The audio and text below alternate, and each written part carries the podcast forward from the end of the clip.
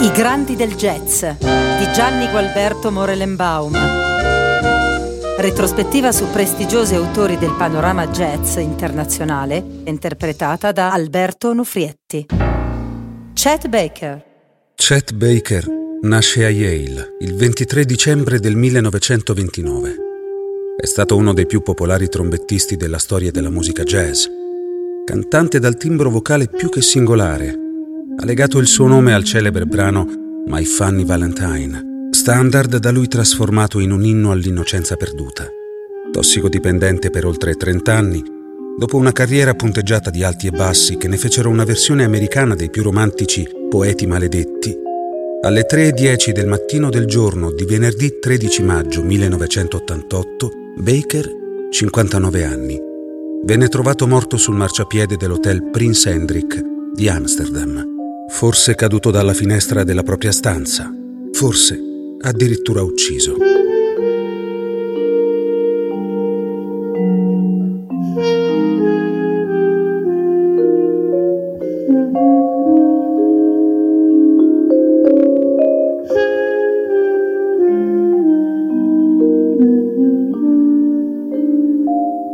Era un artista.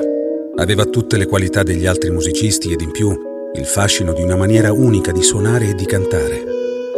Mi raccontava che aveva iniziato suonando il trombone, ma gli piaceva soprattutto cantare. Così, quando da militare gli hanno dato una tromba, lui si è messo a cantarci dentro.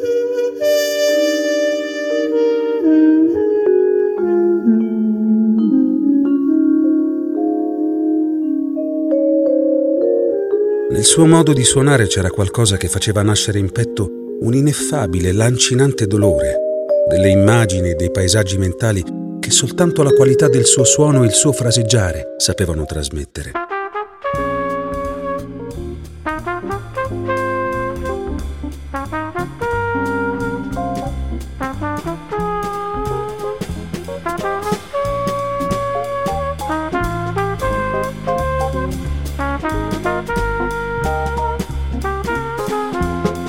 Chet Baker, genio e sregolatezza. Entrato anche lui nel mito per quella sua morte misteriosa. Sempre alle prese con la schiavitù della droga, sempre alle prese con la legge, col carcere, con gli spacciatori che gli hanno anche spaccato la bocca. Eppure, ugualmente candido, poeticamente sbalordito da tutto ciò che gli accadeva intorno. Ho perso la testa per Chet Baker. Non esistono più i musicisti come lui.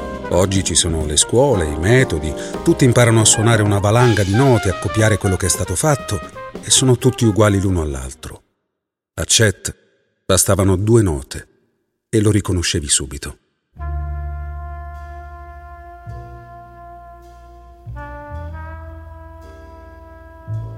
Era uno dei pochissimi personaggi nel jazz che aveva ancora qualcosa da dire. Sì, anche negli ultimi tempi, pur con il labbro, la bocca non più in buone condizioni, ti accorgevi più di prima di quale miniera di musica avesse dentro.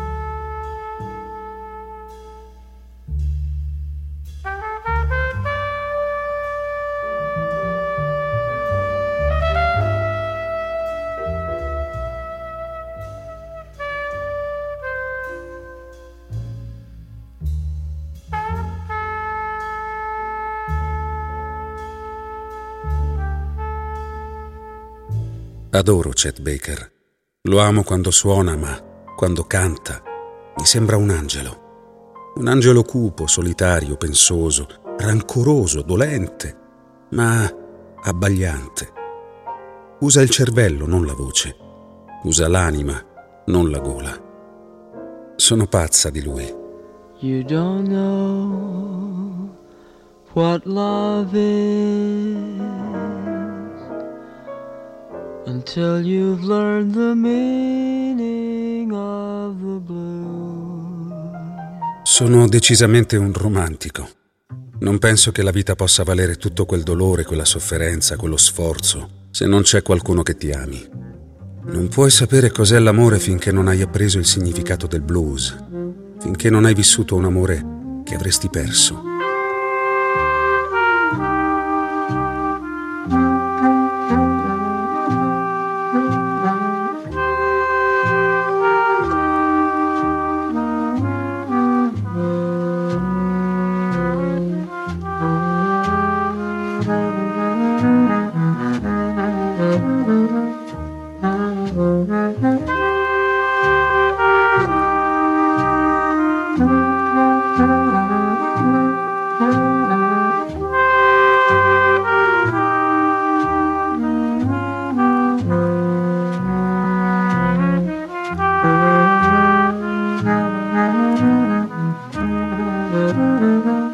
Io amo suonare sul registro basso.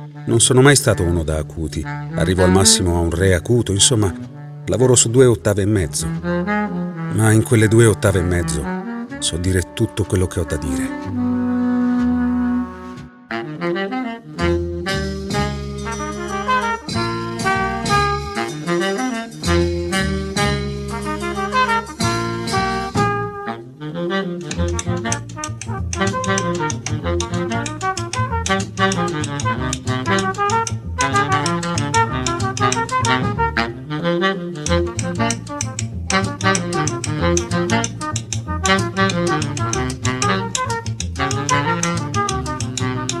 Ogni estate trascorrevo un paio di mesi in una fattoria a Yale, percorrendo la strada sterrata che portava verso l'autostrada e raccogliendo lamponi selvatici lungo la via.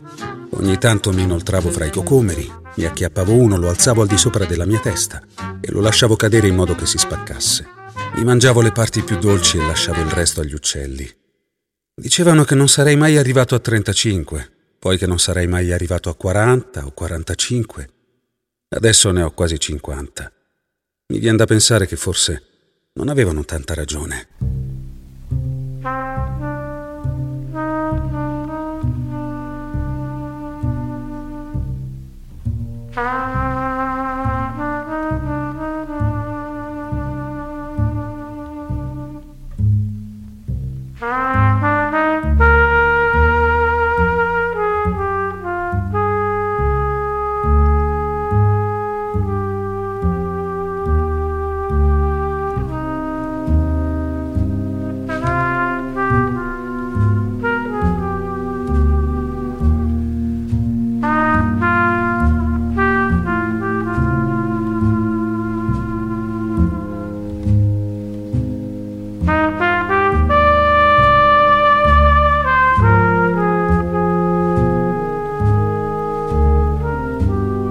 Lasciare tutto ciò che è ovvio alle mie spalle.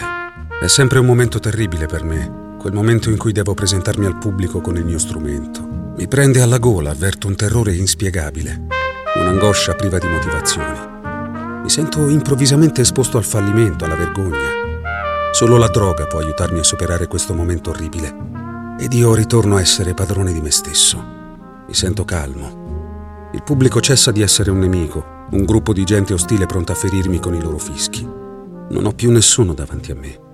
Sono solo, con la mia tromba e la mia musica. La droga è quello che voglio. Se potessi avere una barca a vela e tutta la droga possibile, girerei tutto il mondo. Non vorrei fare altro. Il mondo fa schifo.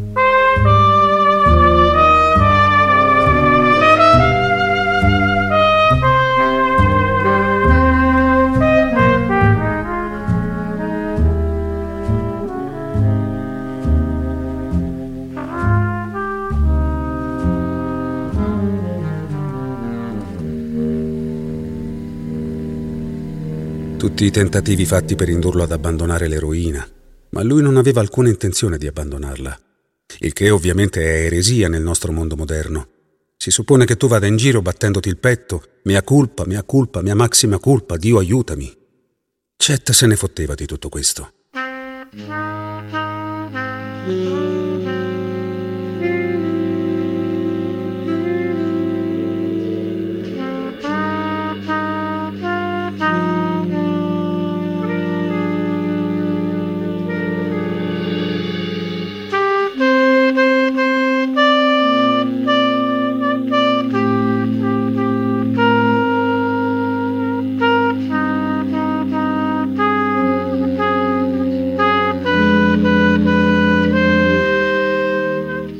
Dalla finestra del carcere si liberò qualcosa di inatteso e struggente, un soffio dolce e straziante. Fu magia pura. Ecco cos'era. L'unico suono magico e felice possibile. Era il suono di una tromba.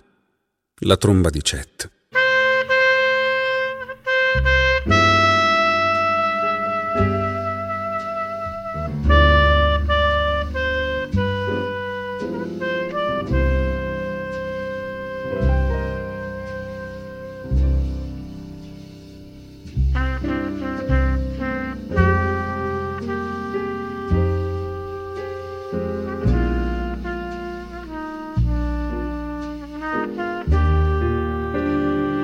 Chet Baker, il più grande trombettista del mondo, viene condannato da una banda di insensibili ignoranti, di governanti che non avevano mai sentito nominare Louis Armstrong e Charlie Parker, né ovviamente lui.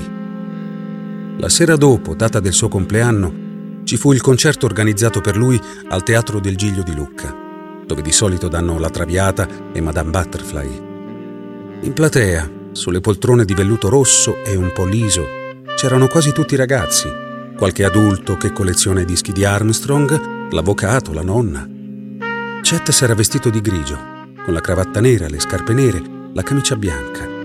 Sembrava un ragazzo che sta per fare la prima comunione ed era morto di paura.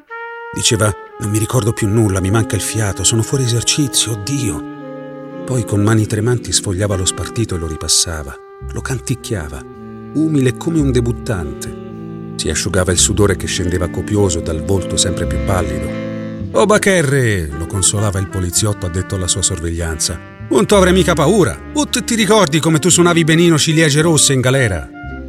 È un'altra cosa, brigadiere, rispondeva Chet Baker. Un'altra cosa, mi creda. Il jazz è... Io pensavo alle migliaia di neri che un tempo lo applaudivano, lui bianco, al Festival di Newport. Poi guardavo il brigadiere, la nonna, i ragazzi in platea. Chet Baker che avanzava con la sua tromba verso il sipario dalle nappe dorate. Portava alle labbra la tromba, ci soffiava dentro la sua anima triste, pregava a suo modo il Signore e mi saliva alla gola un'immensa amarezza.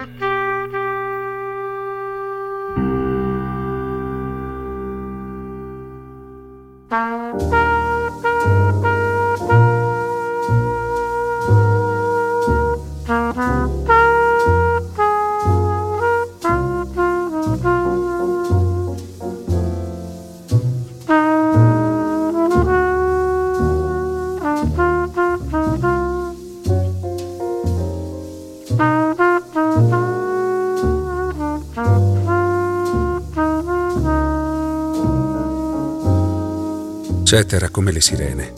Possedeva un suono seduttivo, mistico, cui tutti rispondevano. Ma a seguire il canto delle sirene, si sa, si finiva prigionieri o morti.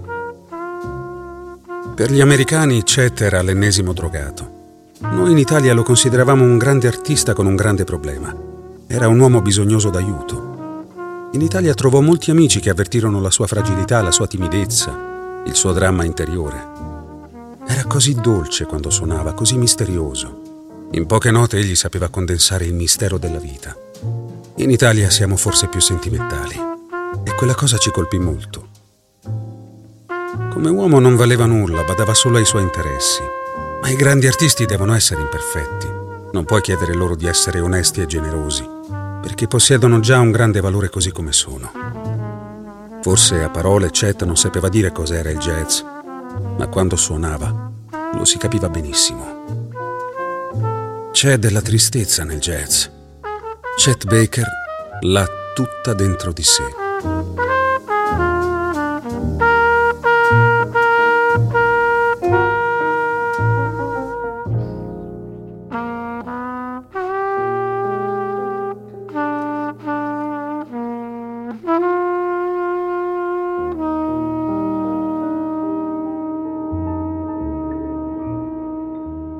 Guardo la tua bara e mi viene da dirti, che diamine è successo, uomo? Che hai combinato? Che sciocco che sei stato, hai voluto fregare qualcuno per un po' di soldi. E alla fine ti hanno ammazzato. Il trombettista e cantante Chet Baker morì in questo luogo il 13 maggio 1988.